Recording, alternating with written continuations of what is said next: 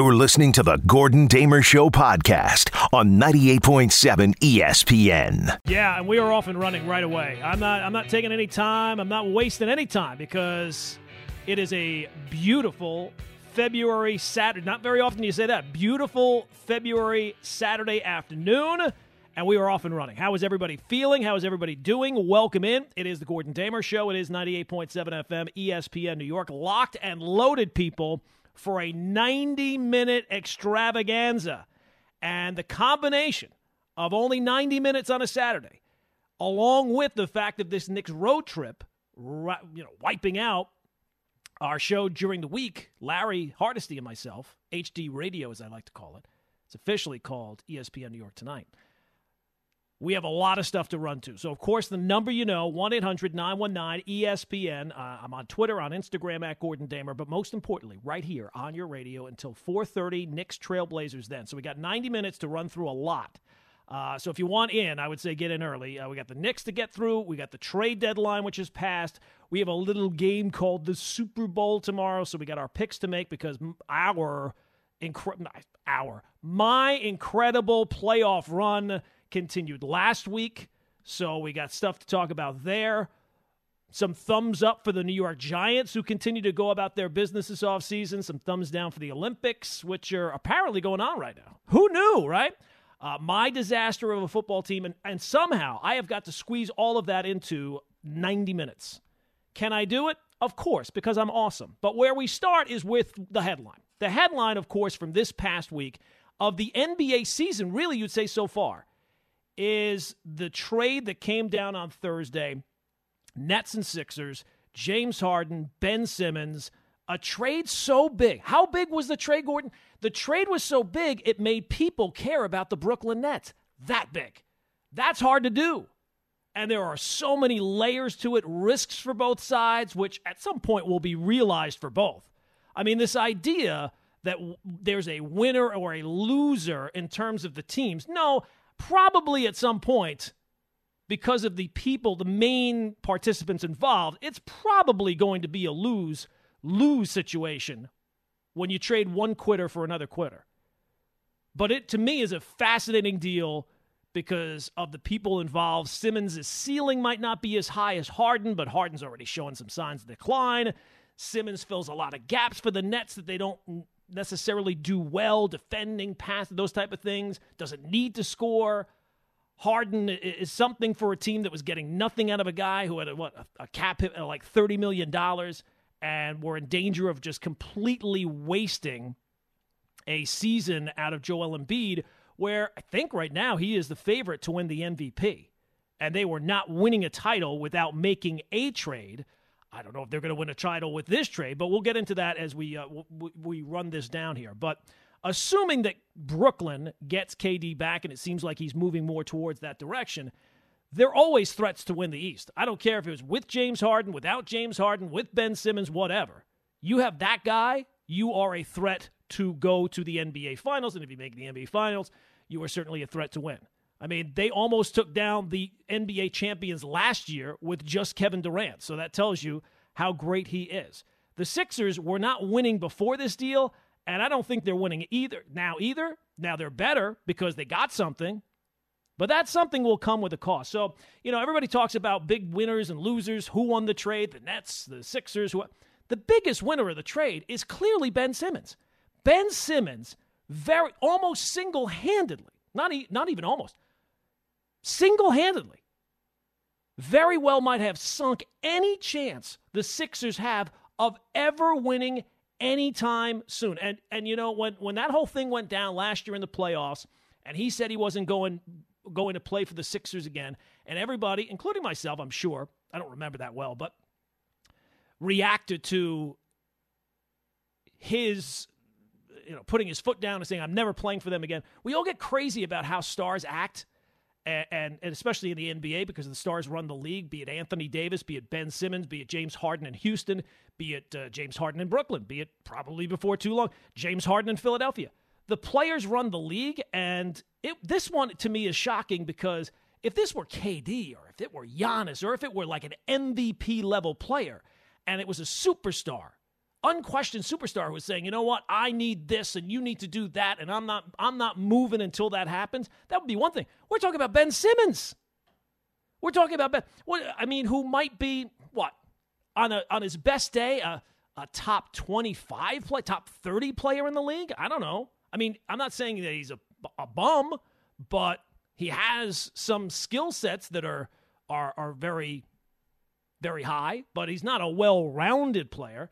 And he's a guy who was completely coddled in Philadelphia, is on a max contract, is not a superstar. He might be a star player, but he's not a superstar player. And here's Ben Simmons saying, you know what? I'm never playing for them again. And he did not play there again. And what's his punishment? What's the offshoot? His punishment is to go and play with a legit NBA superstar in Kevin Durant, who almost single handedly took the Nets to the NBA Finals last year, and a guy in Kevin Durant who makes everyone better. so I'm sure, I'm sure that'll teach Ben Simmons, huh? But it should teach all of us to file it away for next time because the blueprint, especially in the NBA, is clearly established. And it is if you're unhappy in your situation, be as unprofessional as you can be, be as big a cancer as you can be, and you will eventually be rewarded. Now, it might take you a little longer than you like. Maybe Ben Simmons wished that this could have happened before the season, during the season, but whatever. It happened, and he got he probably got better than he could have ever expected he would have gotten because they could have traded him just about anywhere if they were to be spiteful and say, you know we're just going to get rid of this guy and we'll get what we get and, and, and we'll deal with it. And it's amazing because Ben Simmons, lost in all of this, has so many unlikable qualities. I mean, his reputation is someone who is soft, who is spoiled, who is a quitter, who's been pampered, who has a ginormous ego. I mean, the fact that he said he's not going to play in Philly because of his mental health, and then as soon as he gets traded, boop, my, my mental health all of a sudden is doing much better. Amazing how that happens. But as amazing as it is, that Simmons has all these unlikable qualities, really some of the worst qualities you can have in a, in a professional athlete, a quitter, right? Somebody who just quit, just said, nah, that's it, I'm done. Somehow, against all odds, James Harden actually comes off worse. And I had to laugh at some of the quotes this week. Sean Marks, quote, I have to give James credit for being open and upfront and honest.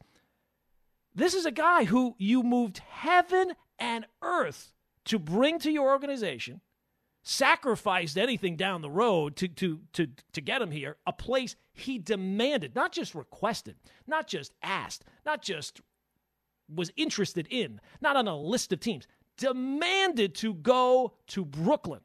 And a little over an a, a little over a year after that happened, now is demand is quitting on another organization. A guy who was given everything in Houston, Hall of Fame players to play with, everything run through him, a style he wanted, not happy, demands a trade to Brooklyn because he wants to win and it's clear. I said this last Saturday, and and the the results of this past week just prove it even more. He wanted to go to Brooklyn because he had achieved all the. He didn't want to do the heavy lifting anymore, right? He had done all the heavy. Lifting. He won his MVP. He did all the the personal accolades you can do, and he saw a nice, easy path to get a championship. A path where he had to do as little as possible. And when the going got tough, he checked out. He didn't want to deal with it anymore. And I said then, and it's true now, you know, at least when KD took the easiest path to a title we will ever see in our lifetimes, at least he earned it. At least he was he, he was he was there. He was he was the Finals MVP. Harden is now quit on two teams in a little over quit for someone who has the the, the stats and the the hardware, at least personally with the MVP, to be considered a, a great all time player. This should be part of a resume that never goes. Anytime anybody brings up James Harden after his career, it will be that this guy quit on two teams, and that doesn't go away. And and especially for a guy who's now it looks like in his decline phase where he can't play at the same level. And there's two ways that this goes. Either he is in the decline phase and he's just not going to be as good in, in Philly that he has been in his career, even playing with with Embiid, and uh, I guess being happy at least for the time being. So it could be that. It can be that. That would be option one, right? He's just not the same guy anymore. Or, which I think a lot of people are expecting, including Daryl Morey, all of a sudden he just is able to turn it on again and proves that he is just a consummate quitter and the antithesis of a leader. Either way, it doesn't look good for a guy who is as talented as James Harden has been and has accomplished as much as he has. There's no way you can you can even argue that point. And, and I know people will bring, well, you know, it's just the Kyrie Irving, uh, Kyrie Irving. That's why he soured on Brooklyn. He got there, and, and dealing with Kyrie was far more than he had to deal with because Kyrie's not there, and he had to do far. Yes, yeah, sometimes that's what happens. That's what happens sometimes when you get to a situation. You think it's going to be one thing, it turns out to be something else. But if, if that's what you've, you know, it's they're like the old line: be careful what you wish for. You might get it. He got what he wanted. It didn't turn out to be everything that he thought it was going to be. It was going to be more work than he he was required. He thought he was going to be required to do. And his his response to that was to quit. Was to say, "Get me out of here. I got to go someplace else now." I know I just got here. I know you moved heaven and earth to get me here, but uh, too much work for me. And in terms of the Kyrie Irving thing, I get that Kyrie might be tough to deal with. You know, that story of him, where was that? Was that the Athletic? There was a story this week about the, you know, how the relationship between Harden and, and, and Kyrie just never really meshed and how one incident was in a locker room. I think it was in Cleveland that Kyrie was burning sage in the locker room before the game to ward off ward off negative energy, and that Harden looked at him like he had three heads. If if burning sage were to ward off negative energy, uh, if it if it worked, I think Kyrie would kind of like disappear like Thanos snapped his fingers.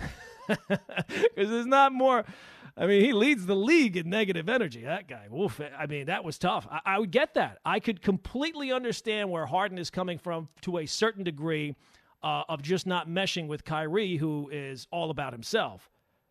But here's the thing it wasn't like Kyrie got there after you or at the same time as you. He was there. You requested, you begged, you demanded to go to a place where Kyrie was already there. So you don't get to complain if it blows back on you.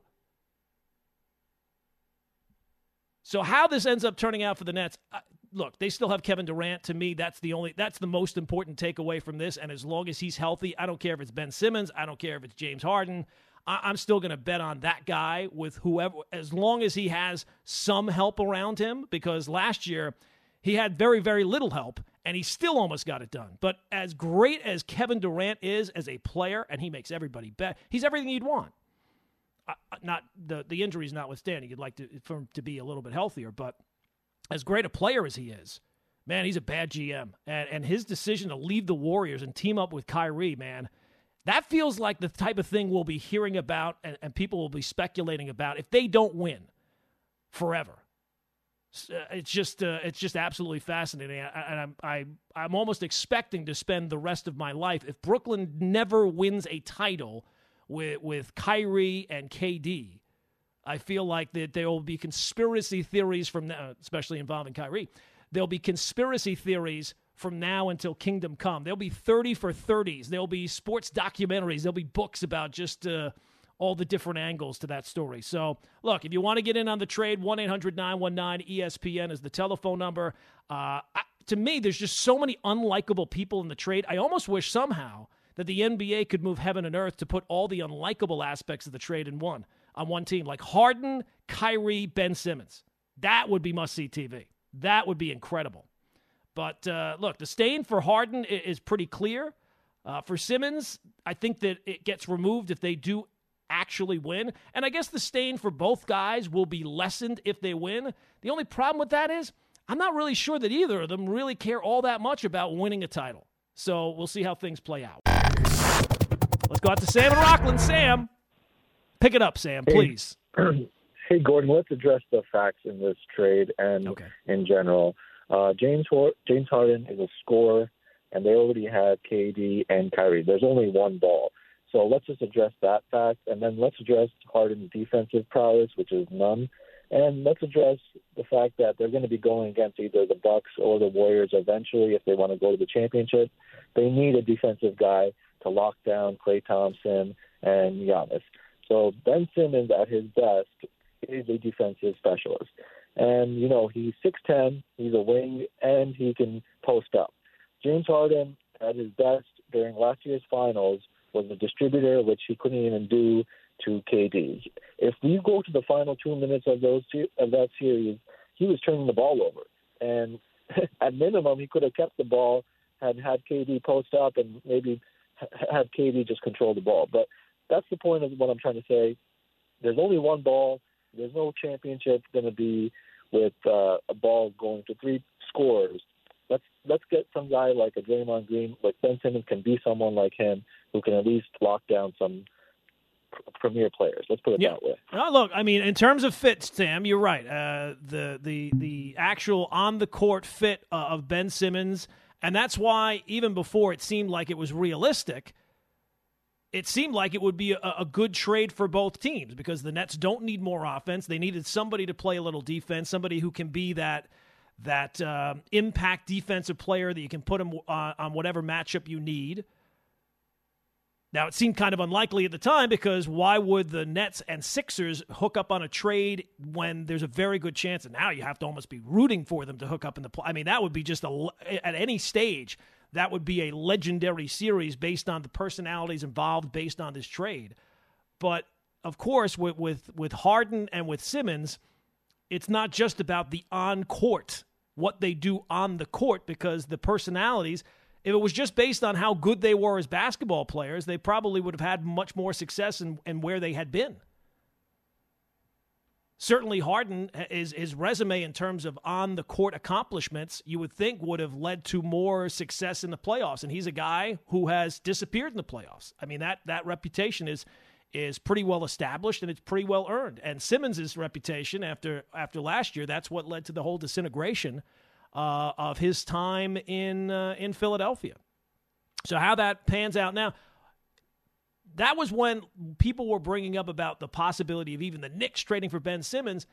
That's my greatest concern. Like, where is his head at? I, I realize that he's going to be happy about the trade because he got what he wanted. He got a, a better situation to me than he was in in Philadelphia because that never really felt like a good match, him and Embiid together. But what concerns me is is in the entire time since everything went down last year in the playoffs, it never felt like he took any responsibility at all for his part in it. It always felt, oh, they're blaming me, and that just kind of leads you to believe he's he's he's a coddled guy, and he has been coddled the entire time. Now, if he comes in with the right attitude, it's set up for him to have success. If KD's healthy, if Kyrie plays, if he's only part time, if he's if he uh, ch- something changes there, then then I think that he's walking into an excellent situation. And just in terms of the actual deal was made, I think the Nets got the better of the deal. But is he going to walk in with that right attitude? Because he's not. There, there's not really been a time in his NBA career so far that he has he's displayed a great attitude, and he's he's displayed the the direct opposite. You would say. Let's go back to the phone, shall we? Let's go to Andre's in Connecticut. Andre. Yeah, man. How you doing? How you doing today, Gordon? I'm fantastic, Andre. All right. All right. I don't want to uh, small talk. But that guy, the last caller, did not know what he was talking about. They worked in Golden State with three scores. They worked in Boston with three scores. They could have worked here, but I think, I think that Harden was frustrated with Kyrie can't play or win a championship part time. Can't do that. You know, so that's all I wanted to say. All right, yeah, no, I think that's been pretty well established, Andre. Thanks for the phone call. That uh, the the the relationship between James Harden and Kyrie, Harden wasn't feeling it, and, and I can understand why. But then you, you, that's something you ha- that's a before you demand the trade to Brooklyn kind of thing. Like he was, Kyrie was already here, and and his reputation was pretty well established. Now the the whole um, the whole vaccine act- aspect of it was not established as of yet, but he's he's Agent Chaos, man. He's unhappy everywhere he goes. He's he's he's kind of like a, a toxic superstar. I don't know the, uh, any other way to put it. So I get where Harden's coming from, but when you demand a trade to the place where the toxic asset already is, you don't get to complain about the toxic asset.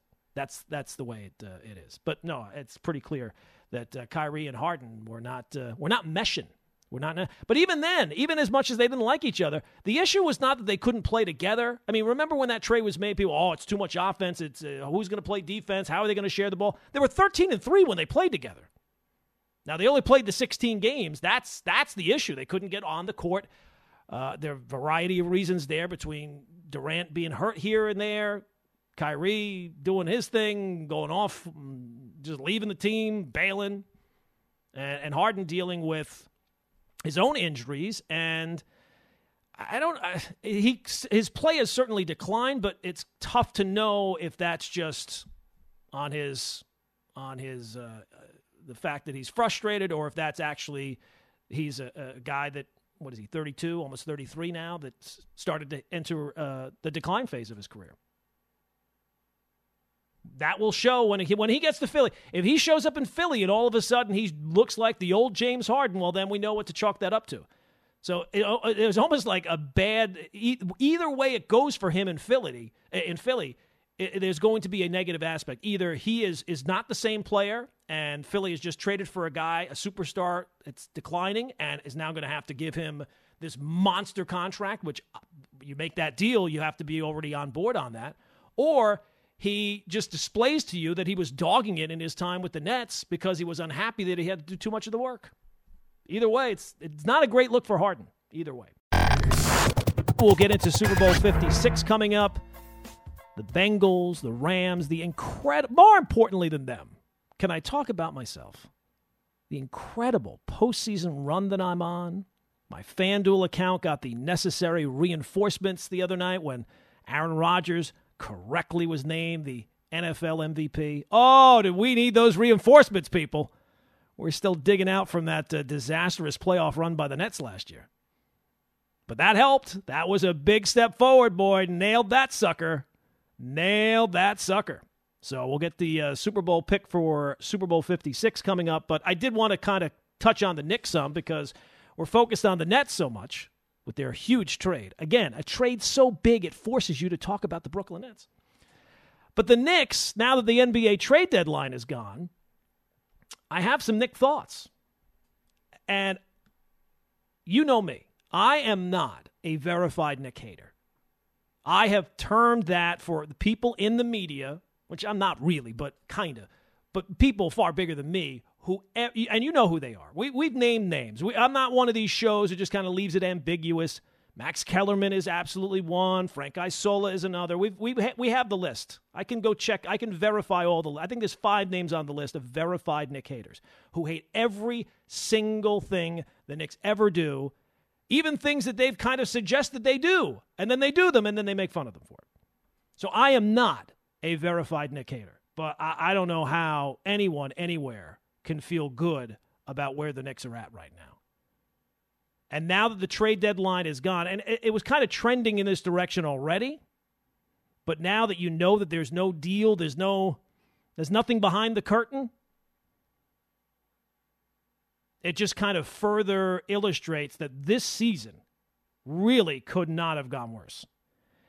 To think after last year that we could that it were that it was even possible to destroy all the goodwill, all the enthusiasm that you had from a season, a miracle season, this this delightful season where where the Knicks went from from from laughing stock to a team that you could watch, you could turn on the game and be excited about them, and not just feel good on that night. You felt good when there weren't games. You felt good, you know. In other seasons, you feel good when there's not games because you don't have to sit and watch them.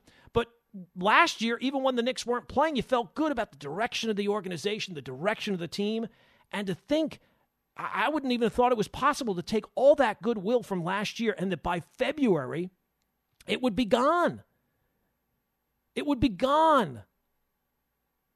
That it feels like last year was completely fool, like almost a hoax almost fool's gold that you believed in and then then you woke up the next day and it was all just a mirage be it Randle from last year, this guy who we thought that not that he was a, a, franchise player, but he was he was your star player, a guy that maybe you could build around. Clearly, you'd have to supplement with further talent. He can't be the best player on a championship level team, can't maybe be the best player on a team that's going to go deep into the playoffs, but he can be a part. He can be a piece.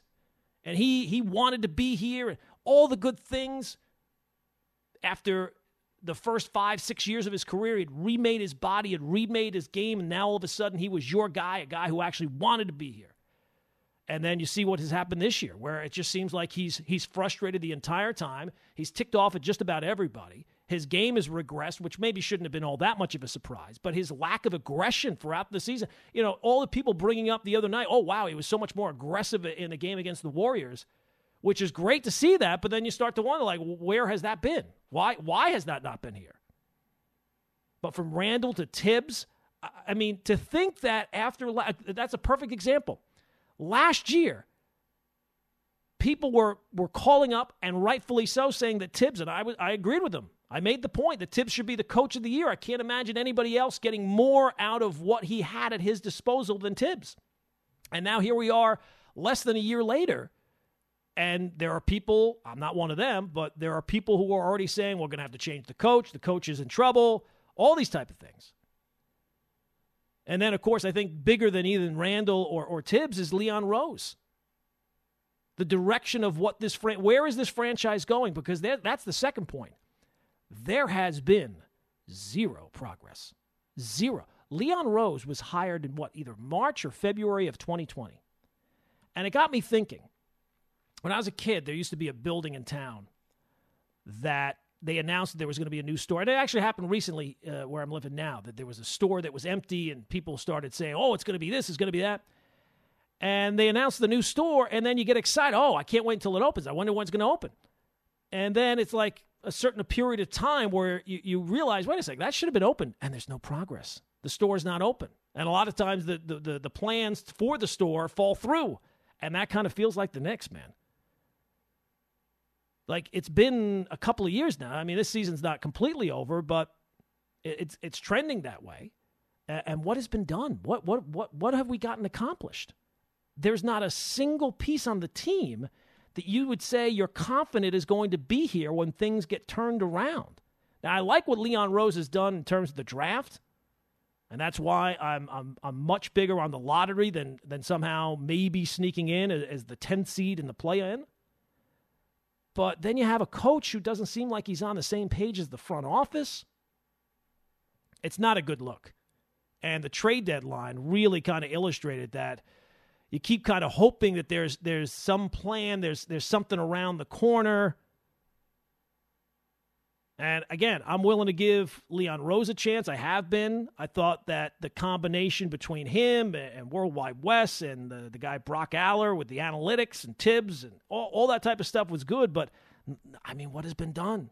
What what have you been doing the whole time? And then the trade deadline, Zippo, and you have that uh oh moment. You have the the moment where it becomes clear. Oh my God, there really is no plan. There's no overarching strategy of, oh, this is the way we're going to turn this around. Now, that's not to say that it's going to definitely not work. Maybe something comes along that that um, that opens up and, and some player, but there's not been any pro. I mean, what progress has there been made? I think the roster might be more talented than it was a couple of years ago, but again, it's not like that. There's there's a bunch of pieces that I'd say, oh, well, that's a keeper and this is a keeper. If every single guy is available in the right trade, then then what are you really saying about your roster? So there, it, it doesn't seem like that there is any plan. And I kind of was hoping that there was some sort of strategy to turn things around. And, and, and after last year, not that it ended the way you wanted it, you could at least have some confidence. You know what? These guys, these guys really know what they're doing. And a lot of that was wiped out by the awful offseason. I mean, just what a disastrous offseason. The moves that they made between Kemba and Fournier, when it's at least being raised as the possibility that the two big offseason acquisitions that you made, you're looking to trade by the deadline the following year, that tells you all you need to know that those were not good moves. Now, they didn't make it worse, and I think it would have made it worse by uh, attaching draft picks just to get them out of here, just to say that you did something. So that's good. I'm not saying it's rock bottom, but it's not all that far removed. It's not, it's not sky high either. Especially since it feels like even two years in, it's still the path forward has not revealed itself as of yet. And you would have liked to have thought that by two years in, you would have said, okay, we're going to do this and we're going to get that guy and this guy is going to be a free agent and now we're going to be it's all been wiped out. This the whole idea that last year was enough to to flip the narrative that the Knicks are now a destination. Doesn't feel that way right now. Feels like the destination is going to be back in the NBA lottery and that's not a destination anybody really wants to be in 2 years into a new regime. 1-800-919-ESPN is the uh, telephone number. Let's get some more phone calls in Let's go to uh, Raymond is in Jersey. Raymond, you're next up on the Gordon Damer Show. Hey, how are you? I'm good, Raymond. Yes, um, I would have. I, I would have went two different trades. I would have stayed with the Harden trade, the same way that they got it. I okay. think the Nets, of course, they won on that trade. But I would actually made another trade. It would have been Kyrie Irving, Blake Griffin. I would have sent him to OKC and I would have tried to grab Josh Giddey, uh, Shai Alexander, and probably uh, a first round pick from OKC due to I think it's OKC. They got like between five to seven first round picks in the next two to three years. I think they have 500 so actually. I think they have 500 yeah, first like round that. picks. Yeah, no, they have a lot of them though. They're not done yet. They're still adding them as we uh, every couple of days. They keep adding a couple more. Raymond. Well, look, They're here's adding. the thing, Raymond. Nobody's going to trade for Kyrie Irving, and you're not going to get the approval to trade Kyrie Irving from Kevin Durant. Uh, and that's really what it comes back to. Like, if, if, at any point Kevin Durant went to Nets brass and said, "Hey, it's okay, you can get this guy out of here," maybe they would have moved him mm-hmm. somewhere for something. But I don't get the sense that that's the first obstacle you have to clear. It's not about finding a team or or finding talent that matches up or improving your own club or what you're going to give the other club. It's about getting the approval of Kevin Durant because he's the guy, and I think rightfully so, who who's running the show there in Brooklyn. Yeah, uh, but I, let me ask you this. Uh, let's say that you're Kevin Durant, uh, and I come at you. God, I have so much money. Yes, I love this idea, Raymond. Go ahead. I'm I'm willing I'm willing to make this roster better. We're going to make it more balanced, more younger and also we're going to have the draft. Uh, um, the draft. Uh, Raymond, Raymond, uh, Raymond. What, know, what does draft? Kevin Durant care about draft picks? Why would Kevin Durant exactly care about that the, the, the Nets are going to be in a good spot to draft a player in 2024? No, no, because you could use that and and try to get uh, another piece. Now yeah. it would be uh, like a win now mold piece. Right, they're already that would help them.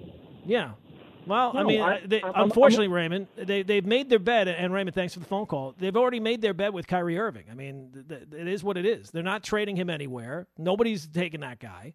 He's he's he's your. You know, sometimes you get problems for problems. I don't know that there's a problem in the NBA that is uh, another problem in the NBA that's big enough uh, to take Kyrie Irving, especially since uh, was it last year where it was brought up? Was it earlier this year? Like he, he's I'm pretty sure he's going to come out or at least insinuated that if he got traded someplace else, he'd just retire. so you know maybe the the possibility of, of OKC if you if you attached a whole bunch of picks, but the Nets don't have a whole bunch of picks because they just did that to to get uh, James Harden. So yeah, that's Kyrie Irving's here. He might only be here Tuesdays and Thursdays, but he's here whenever the Nets are playing on the road.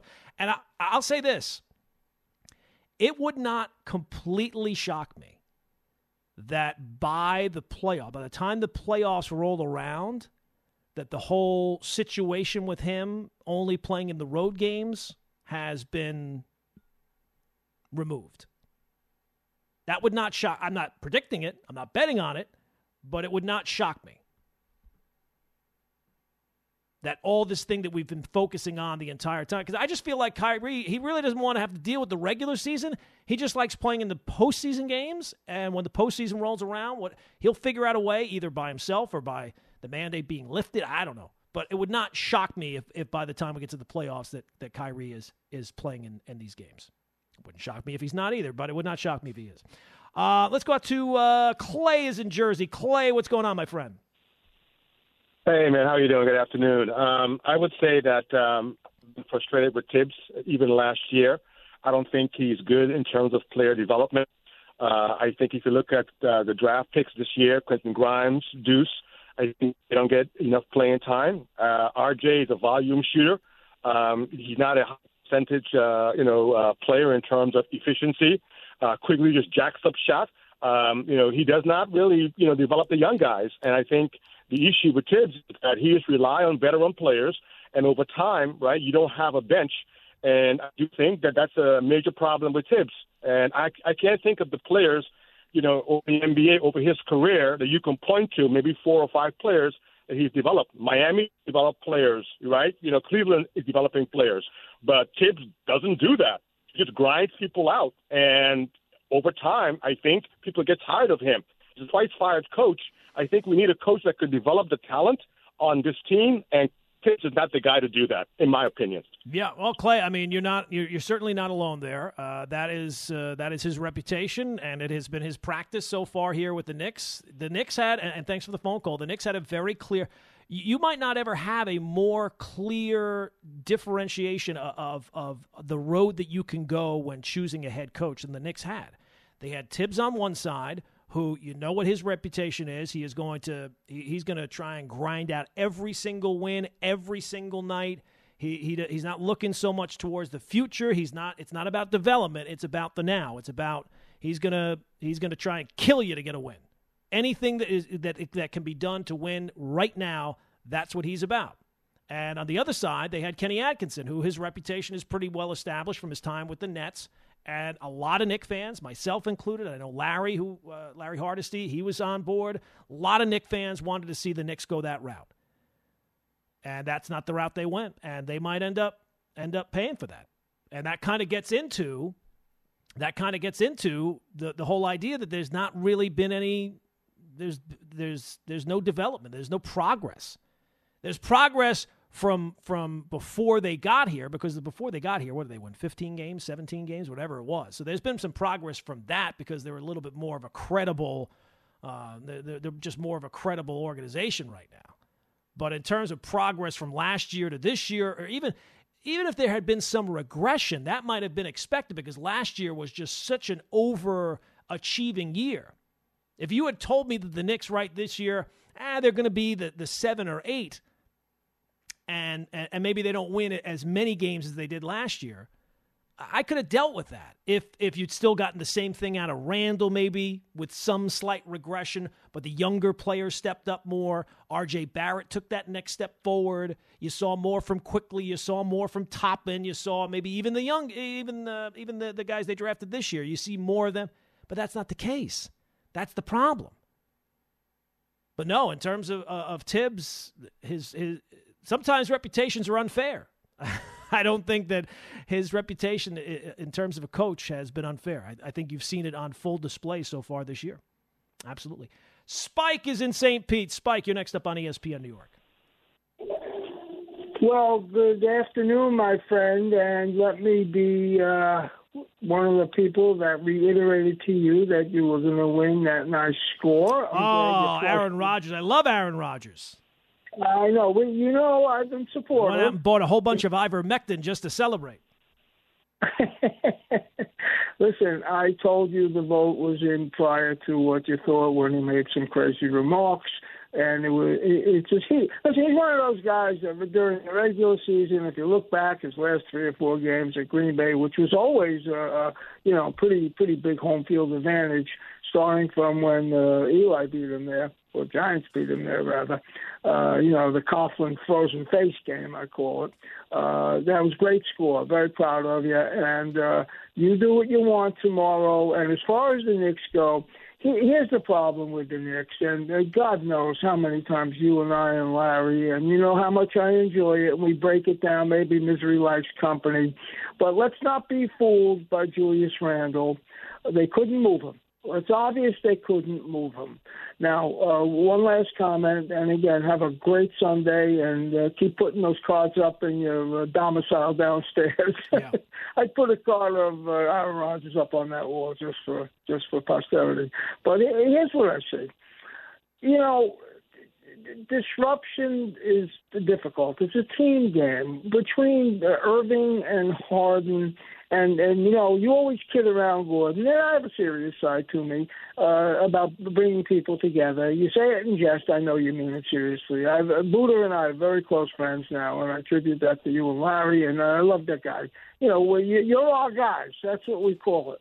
And I'm so happy for Buddha. He was reluctant to make the deal and pull the trigger because he didn't want to lose, justifiably so, Tyrese, Tyrell Maxey, whatever his name is, the kid from Kentucky, who's a dead-eye shooter and he's cheap and he, and and and, and what they gave up, they got more because uh, unequivocally, uh, Joel Embiid is having uh, maybe a once in a lifetime. I don't believe that because remember when he came out of Kansas. Uh, Uh, Gordon. He didn't play the first two yep. years, yep. so his age, his, his, body, you know, yep.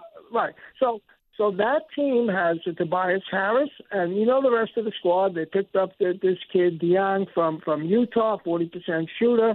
Uh, they have Danny Green, who all he does is win, uh, no matter where he goes. And uh, I think, uh, I really believe this. I'd like your opinion, and thanks for the time. And uh, just send me a few bucks if you get, get the address. But all kidding aside, I think that uh, Milwaukee and Philadelphia will be in the conference finals. I just do. I think they match up well. And uh, I think Brooklyn is just, I can't say it on the radio. I feel bad for Durant because he got duped by uh, Kyrie wow. Irving, who, yeah, yeah, come I on. Mean, Spike, I got to run here, so thanks for the phone call. I, am not giving uh, KD a pass on that one. This is the guy that his handpicked guy. He wanted to, he wanted him. That was the deal, and they came together. And now you have to you have to kind of live with the uh, the repercussions. I'm not as high on Philadelphia, even with I mean, uh, have we forgotten about Harden in the playoffs? And and and is Harden and Embiid now going to mesh? And just Spike even hinting at the possibility of Embiid and and possible health concerns that you might have long term with him. I think Harden already he just heard that and he's already looking to leave Philadelphia. Uh, wait a second, you need me to do what now? No, no, I'm not doing that. It is Super Bowl weekend, Super Bowl 56 tomorrow, and uh, look at this point, I do kind of feel like two weeks. It's been kind of talked out. But I would say the one thing that stands out to me about this game is this is the classic head versus heart game. There is nothing in terms of breaking down the, the matchup where you would you really can come up with a conceivable way that the Bengals should win this game. The Rams are a far more talented team. They were built to win now. Sean McVay has been in the Super Bowl. He's back in the Super Bowl. He is really the bright young head coach that the one thing that's missing from his resume is a Super Bowl title. He's 61 and 29. He's not going to be outcoached. Cooper Kupp is the most unstoppable player in the game. Uh, as great as Ja'Marr Chase is, they have Jalen Ramsey to kind of take him away. The biggest strength of the Rams is the biggest weakness of the Bengals between the pass rush and the O line of Cincinnati. It would make no sense. I, and, and I'll be honest with you, I have no way to debate any of those things. But sometimes you just get a feeling. And sometimes the, the heart beats out the head and I think this is one of those times. You know, magicians will tell you that there are two kinds of audiences people who believe in magic and people that don't, and you can't change them. If somebody doesn't, it doesn't matter how great the tricks are, you're never going to get them on, and, and, and the vice versa. This is one of those times I'm believing in the magic. I believed in the Bengals against Kansas City, and I'm gonna I'm gonna take them plus the four and a half. And after an amazing postseason where we've gone nine and three, people nine and three, give me the Bengals and uh, watch me just take away all those winnings and throw them down. No, it's going to be the Bengals, and uh, I think that they are going to win the Super Bowl. I think the Cincinnati Bengals will win tomorrow. We all have to work on ourselves, people, and this is meant. This is coming from a, a good place. This is coming from a place where I want to see us all do better as Knick fans. When the trade deadline happened, and you see certain Knick fans celebrating the fact that uh, that Kristaps Porzingis got traded, that is such a loser mentality that is, that is still focusing on the ex way after the breakup has happened. The fact that Porzingis, that you're taking delight out of the fact that the Mavericks have traded Porzingis, and, and somehow that's a win for you, it's not a win for you. And the fact that you think it's a win for you shows you just how infrequently you actually win.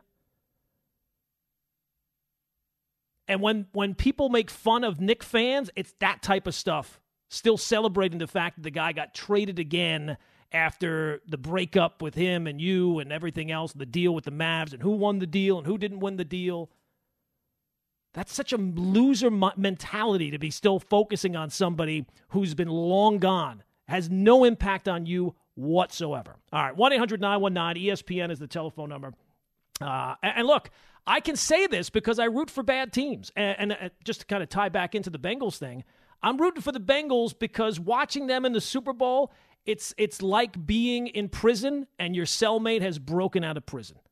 And yes, I'm still I'm still I still got a clock in to make my license plates. But it's nice to see somebody made it over the wall and is living their best life. So yes, I'm I'm red waiting for another parole hearing while the Bengals are Andy driving down to Zihuatanejo. But I'm happy for them, and I think that's a sign of a good person. If you're if you're jealous of the of the of your cellmate, well, that's a sign you're a bad person. And I'll be honest with you, the fact that there's not going to be any football after tomorrow is not is not good for me.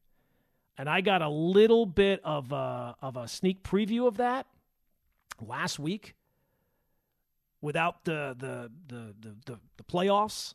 My wife says, "Well, you're not doing anything today." She knows this. She knows enough about sports to know that there was no football last week. Uh, she says, "Well, she convinced me we're going to Target. Have have you done this? I've not done this very often. Oh my God. How do, how do people do this? What a mistake that was. I would have rather been a target. I would rather have had somebody firing arrows at me. First off, I pull into the parking lot. It's like a demolition derby. Do, do people that went, that go to these places do they realize like if you don't get the spot the first time you pull in, you can even it out. You don't have to take up two spots. You don't have to leave your car crooked. You shouldn't be doing that anyway. But there is a st- there's a giant wheel circle in front of you that directs the car. So I pull in the parking lot's like a, a, a demolition derby. I thought they were giving stuff away. So we walk in, walking in as the family. You know, there's other people walking in at the same time. There's a guy that walks in with us. As soon as he's in the store, he just starts yelling at somebody in the store Toys! Toys! I, guess he's looking for toy. I don't even know who he's talking to. I, the person that answered him and like pointed, I don't even think that they worked there. But he just started screaming toy. Is this what you do there? You just scream what what section of the store you are looking for? At that point, I probably should have just said, you know, I'm I'm just going to wait in the car. But my wife came up with this idea that for Valentine's Day this year, I have a daughter and I have a son. So I'm going to buy for my daughter. My daughter's going to do something for me. My son is going to do something for my wife. My wife's going to my my son making it for the wife. It's just more stuff for me. I'm buying for the wife. Somehow I got the short end of the stick. So I said to my son when we walk in, I said, "What do you want to get for mom?" This it's like the first time that he's ever thought of it. First time. So we eventually, I don't want to say what it was, but we eventually come to uh, an agreement on what to get mom. I said, "Well, you got to go get her a card." walks over to the cards. I swear, my hand to God, walks over to the cards picks up a card. The first card he saw that said "Mom," okay, here you go. I said, Jack, I think that's a birthday card. I don't think that that's what you want. You want to get Mom for Valentine's Day. But he uh, he he gets the card. We I said, you know what? Go do what you got to do. I'm going to go get online. So my wife told me ahead of time, you want to be on the self checkout. You got to get on the self checkout. It's much quicker that way. I don't know why. She's got the experience. I'll listen to her. So I get on the self checkout line. Where have we gone wrong as a society? How is it that when I use the self checkout, it takes two seconds? Boop, boop, boop, boop, out the door. They could charge me $100 for a pack of gum. I'm not going back, people. I, am not looking for refund. I got to get out. I got to get out of this place. I've been here too long. I don't care. If I every other per- person on the line. They've got some sort of problem. They need some sort of help. They got a coupon. I don't care what the coupon says. I don't need any coupons. I'm a big believer. They should design stores with the self checkout that if you need help, the floor opens up and you get deposited outside the store and you got to start over. If you need help, you shouldn't be on the self checkout line. You should be in the regular line and let the, the rest of us who are just looking to get out, we're looking to get on with our day. Let us do this. No, apparently not. I, I, I could not get over. Then they have the Starbucks inside the, the Target. Oh my God! I just stayed. I just stood online, and now I'm standing on another line. I thought I went from the checkout out the door. Check out, out. That means out. No, no, we got to get the Starbucks. One person's paying. Somebody says, "I want to pay with points." I what? What do we do? Points? I didn't even know that was not what points. I would like to buy. I would like to buy things with my stars. What are we doing? Can, do, does nobody have cash anymore? And I'm not even saying cash money, just a credit card. We have devised all these things to make things quicker, and none of it's quicker. Everything takes longer. Everybody's got to have a special thing. I want to pay with my points. Oh, it was exhausting. It was absolutely exhausting. I'm so glad that was over with. So glad. And and the wife doesn't even relate. She thinks that oh, this is just what you do. This is what you do. Not what I do. So hopefully that's the last time I'm going to the Target anytime. Target's not a sponsor here, right? I don't think so. 1 800 919 ESPN is the telephone number 1 800 919 3776. Let's go back and get a couple more calls in here. Richard is in Manhattan. Richard's always got something good. What do you got, Pat? Gordon, yes. Kyrie Irving could yes. not get along with LeBron James. He can't get along with anybody.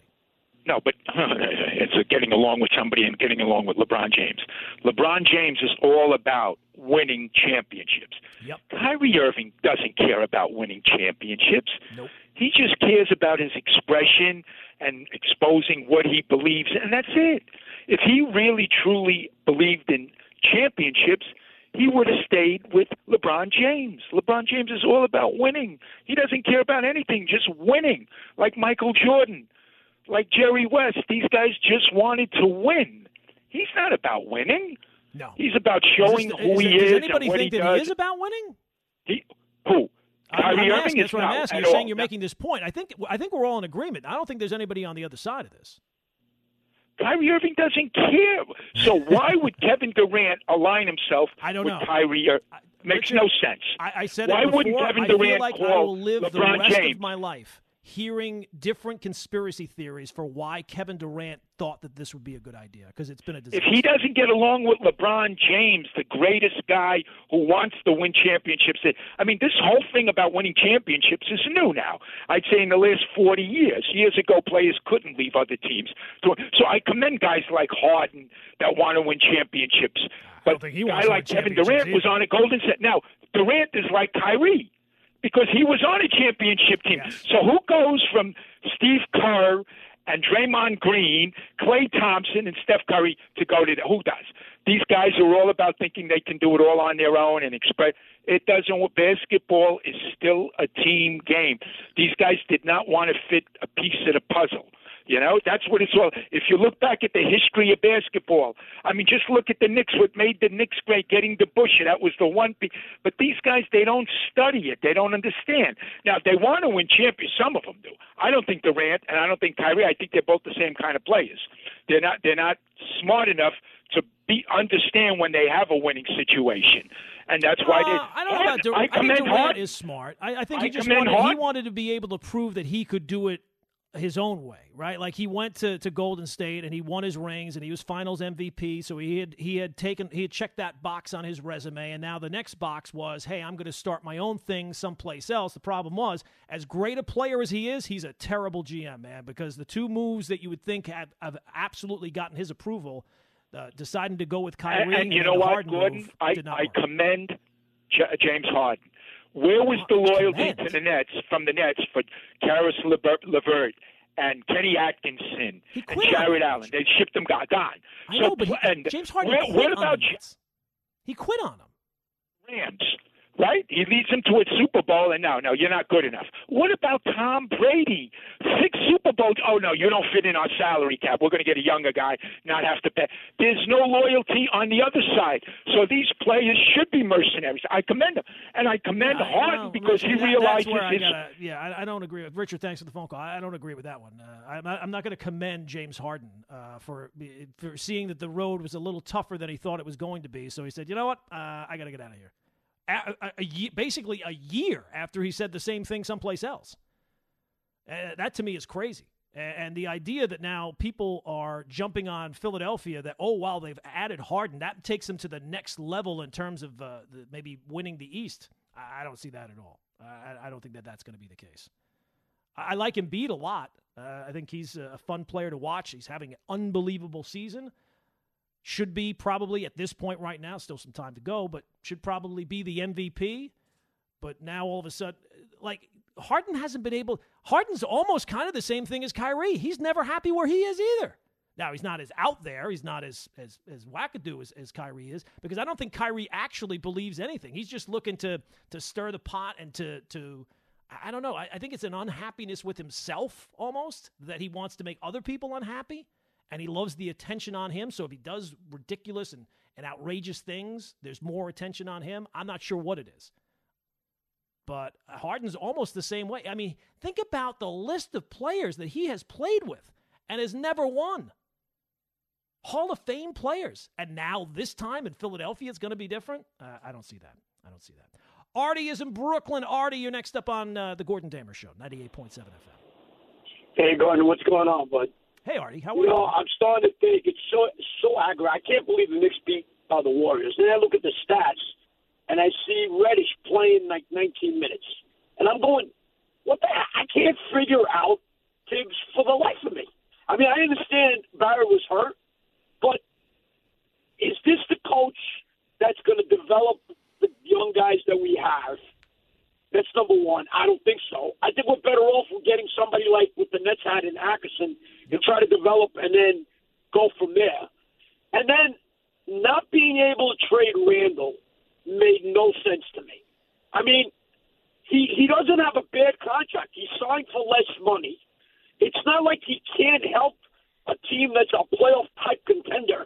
Is the GM and whoever on the same page? Like I, I don't know where the Knicks are going. Last year, it was all great, like a fool's gold type of thing.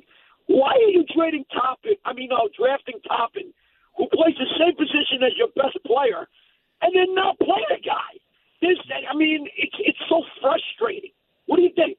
Yeah, no, I, look, Artie, I'm I'm on board with you and a lot of that. Now, the thing about Randle, I'm not trading him just to get him out of here because I don't have enough talent on the roster as it is. So I got to get something back. And if you're saying I got to get Randle out of here, well, you got to show me the piece that you're bringing back that somehow upgrades dramatically. That that's why I wasn't really all that on board of, of trading uh, Randle for De'Aaron Fox when that was mentioned because it's it's it's the problem the Knicks have is that when they traded Porzingis, they got back future assets. They didn't get anything back. They didn't get any talent back in the meantime. So now they got to wait for those those draft picks and all that type of stuff to develop. And in the meantime, the roster doesn't have enough talent. And you've just taken a piece of your talent, a piece that uh, a lot of us were on board getting him out of here, but you didn't get back anything in the now. So that's why your roster is is dealing with the the deficit, the talent deficit that you have. So I can't go trade Randle and just be making a lateral move. What's the point of that? unfortunately, this is going to be a longer term process than you kind of hoped at this point last year. And the fact that the coach and the, the front office don't seem to be on the on, on the same page, that's not a great look either. You know, the fact that I, the fact that I've seen more of Cam Reddish than Leon Rose anytime lately, that's not a great look either. You'd like to hear from the GM every once in a while to see how are things doing, how are things going. Doesn't feel like they're going that great right now, and it feels like last year was just it was a beautiful scene. It was fun, but it doesn't feel. It almost feels like a sugar rush. It almost feels like something that is worn off very, very quickly. This is the Gordon Damer Show on 98.7 ESPN.